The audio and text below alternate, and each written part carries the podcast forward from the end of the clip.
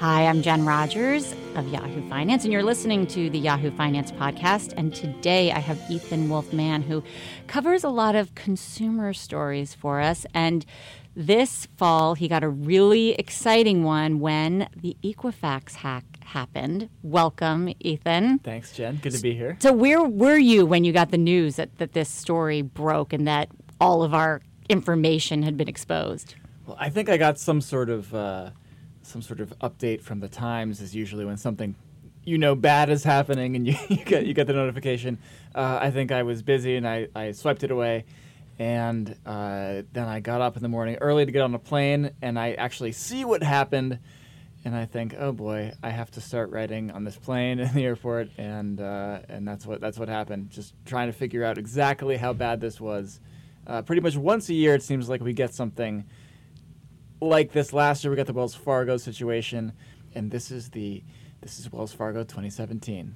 This feels bigger to me than Wells Fargo, but maybe that's because I'm not a Wells Fargo banker. No, this is bigger. I is mean, it okay? So tell why. What is such? What's the enormity of Equifax? Well, with Wells Fargo, uh, the problem really was more a loss of trust with these banks. Uh, a, a, bank really, I mean, it's the ultimate level of trust. You're giving your your actual money. You're not trusting with secrets. You're not trusting with anything. You're trusting them with your money. And what they did is they made these fake accounts and they they lost the trust, but in terms of actual damage to consumers, it was somewhat mild. Maybe some credit scores got hurt, which could have you know made someone's mortgage payment go higher because of interest rates. But uh, by and large, more of an inconvenience and a, a, an emotional blow, I would say. In this case, this is real, uh, a real big damage on another level. This is ex- extremely private personal information uh, that could easily be used for identity theft. And the level of it essentially hit every adult in America. I mean, 143, oh, sorry, 104, uh, they announced 2, 2.5 million more.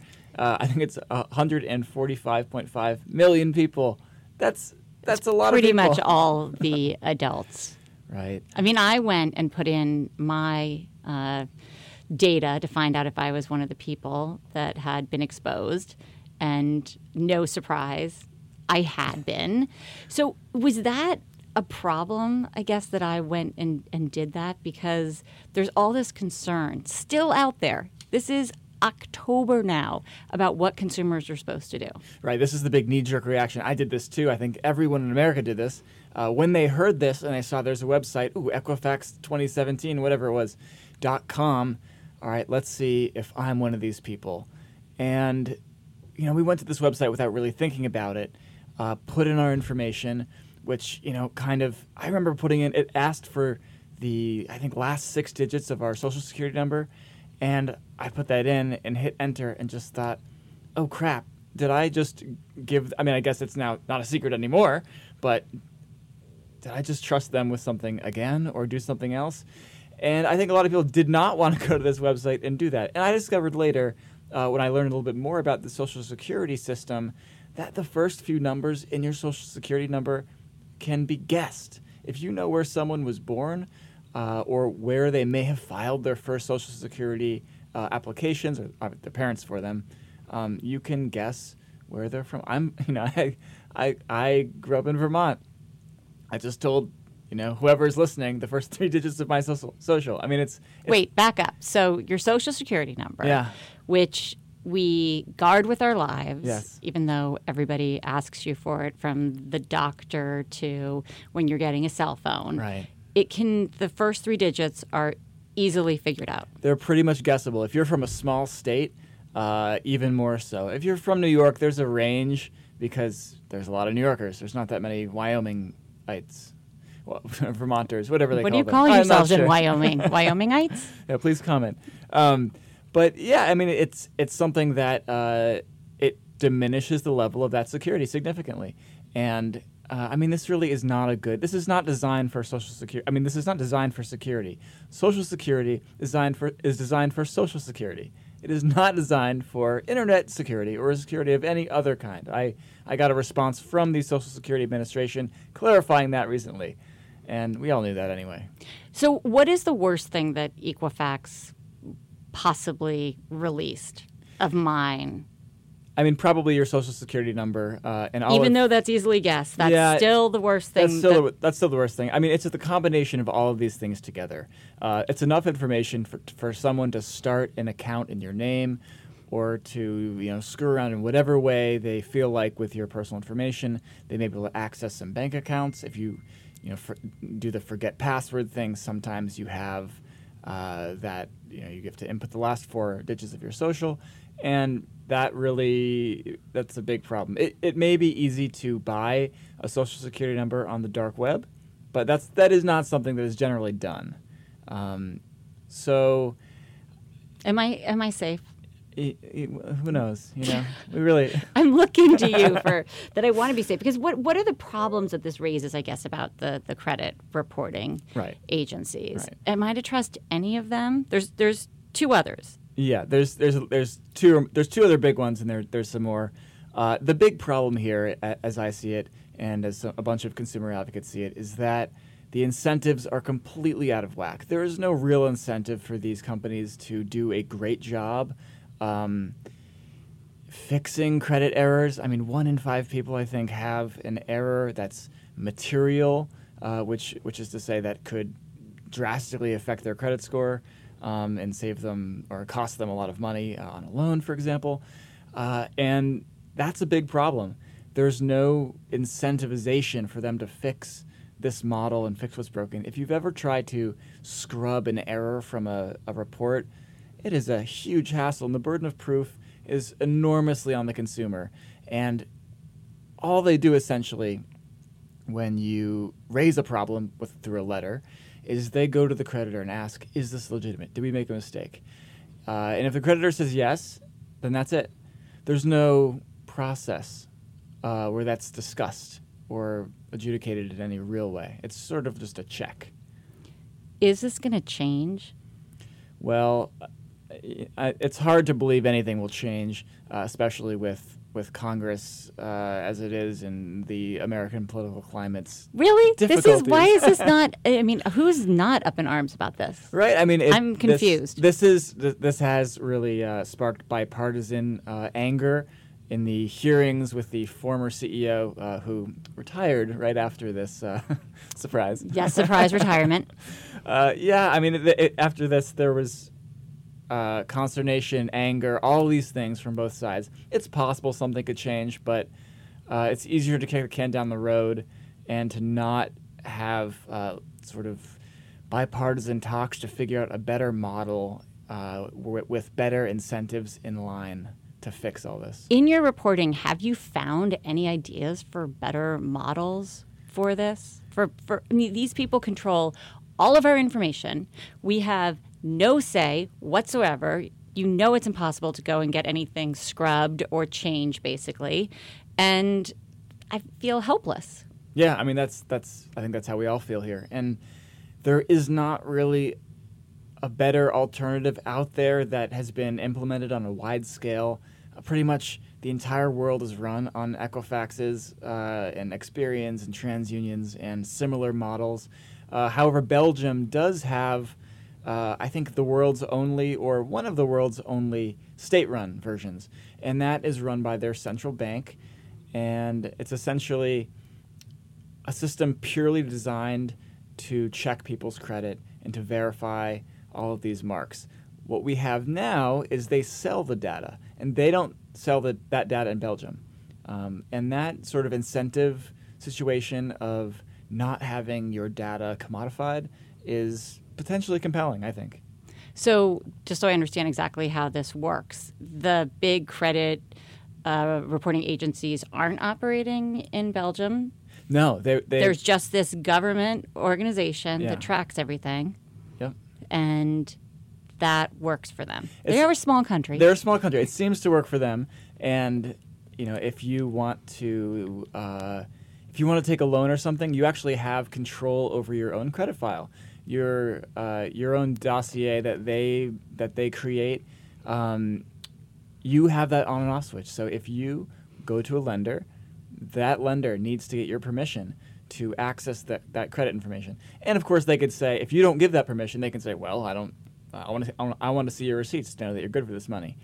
Um, so that does work uh, work out. So there is incentive to share. Is anyone talking about the blockchain as being some sort of solution for this? I just feel, you know, that we would have our own ledger that would go with us, kind of like how we're going to have irises Right. and our fingerprints are going to scan to get us in places that we would then own sort of a digital record of our credit history that we would give to a mortgage lender. Right. I mean, I think there's a big uh, there's a big reaction. Ooh, maybe this is a good place for blockchain. And of course, I think this happens in a lot of industries where oh, blockchain will save us all. In terms of the Please, blockchain, please blockchain. and in terms of the actual, you know, for example, a new social security number, you know, potentially that could be blockchain. Um, I haven't seen anything yet that is a compelling version um, of something. One of the hallmarks of uh, you know the whole credit debate um, is having these things checked constantly by uh, various lenders, and I, I don't really know what that would look like uh, through blockchain, but it's possible. Isn't it always going to be a target for hackers? Yes, I mean this is, and, and what was incredibly, uh, I would say, incredibly frustrating about this situation is the web applet situ- uh, whatever it is. I mean, th- this is kind of advanced hacker terminology that I'm not really well versed in. Well, we were just talking about the blockchain. right, right. uh, but I was speaking with a cybersecurity expert, and he was telling me that the way that these hackers got in uh, exploited a very common opening uh, for these web applications, uh, and that's a huge problem. Uh, this is something that is not given a lot of attention in the cybersecurity community. It's sort of easier to clean up after a mess than to prevent the mess, um, and not very much training for this web security uh, is given for people in the field. And I wonder if that will change because this is costing them just so much money and really just screwed everything up for everyone. Is it costing them that much money? Because like how how do I opt out of it? I mean, they still have all my information. But where where does it cost them money? It's with other businesses that, that are using them. Right. Well, I mean, thus far, I, I do wonder whether it's cost them that much money at all. Uh, I think in the long run, um, if this does lasting damage to the company, that will end up costing them. Um, but as it is now, they really have a very firm footage. I mean, it's sort of a triopoly um, between TransUnion, Equifax, and Experian. Uh, they're all still used by all the banks. You still are using them, even though you're probably angry at them, like everyone is. Um, so yeah, I mean that is something we'll have to see. Is is has there been a consequence to this issue? And if there's not a consequence, boy, I mean, can you imagine it getting any better? You mean like- for a business? Yeah. that you can just do something completely wrong. And as you said, they went through possibly a common and easy fix. So it seems that there's some liability there. Is there going to be a lawsuit? How does that work into everything that we heard at the beginning Yeah. of this hack about if you went to um, Equifax, you were giving away your rights to right. sue? Right. Well, that I mean that ties us back to when we to when we checked on that on that website. And one of the things which I think everyone got immediately scared by after after they checked was the uh, the privacy sorry the ter- not the privacy policy the terms of use. Um, and in that terms of use, it sort of seemed to say that if you were using Equifax services, and that could potentially be umbrellaed by the website uh, to check to see whether you were involved, that you may have given up your right to sue, and that you know that just immediately set the internet on fire. Wow, wow, wow, we were going crazy. Right, crazy. What, what do we know now that you have reported on this extensively? Yeah. Did I give away my right to sue? Well, I mean, that was the, the thing in terms of the actual checking of whether you were involved, that's, that's less clear. But the people who signed up for the, the free complimentary credit, it's complimentary, it's just, it really makes you laugh. Um, The terms. The terms. Uh, that credit monitoring that they complimentarily, very generously gave us. Thank you for- so much, for a year. Equifax. Yeah, thank you, Equifax. And if, so if you signed up for that, um, you probably were on the hook for this uh, waiving of your right to sue. Now, I, I spoke with Equifax through through email, and they said that no, no, you don't give up your right. But as a uh, as a lawyer told me afterwards, um, who is frequently involved in these arbitration things, the PR person's opinion has nothing to do with what happens in the end. They could tell you one thing, and a year later, they could just point to the contract which you uh, agreed to and just say, oh, well, you can't sue us. So what did you do? Well, I, I sort of. I, I didn't really do anything. I mean, I, But I you just- checked for your. I, I, Social I, Security I number. checked, and it, I think it told me to come back in a few days or in a week um, to check again. You know, who knows if that website is legit? It didn't even have a legit address. It was wasn't Equifax.com slash anything. It was like Equifax 2017 security breach, whatever it was, and that's not really confidence inspiring. And so I, I, I haven't been back to check. Um, I think I did freeze my credit. That is one thing which you can do. The first one is free in New York, at least. It's not free everywhere. It's just another another reminder that the system is utterly broken, That's what I did. Is I froze my credit. right? And then, of course, you know, you probably next time you apply for a credit card or for a loan, you just have you have to remember to unfreeze it. I, of course, immediately lost my PIN number, which you need to unfreeze it, and I had to get on the phone and try to go, jump through those hoops. And uh, a replacement PIN would have cost me money, but they did give me one for free, which was good. Is there anything else that people have been recommending to you that consumers do? you can do a free credit monitoring system. Um, it, it, it's it's uh, I think TransUnion was offering one for free, so that's not Equifax.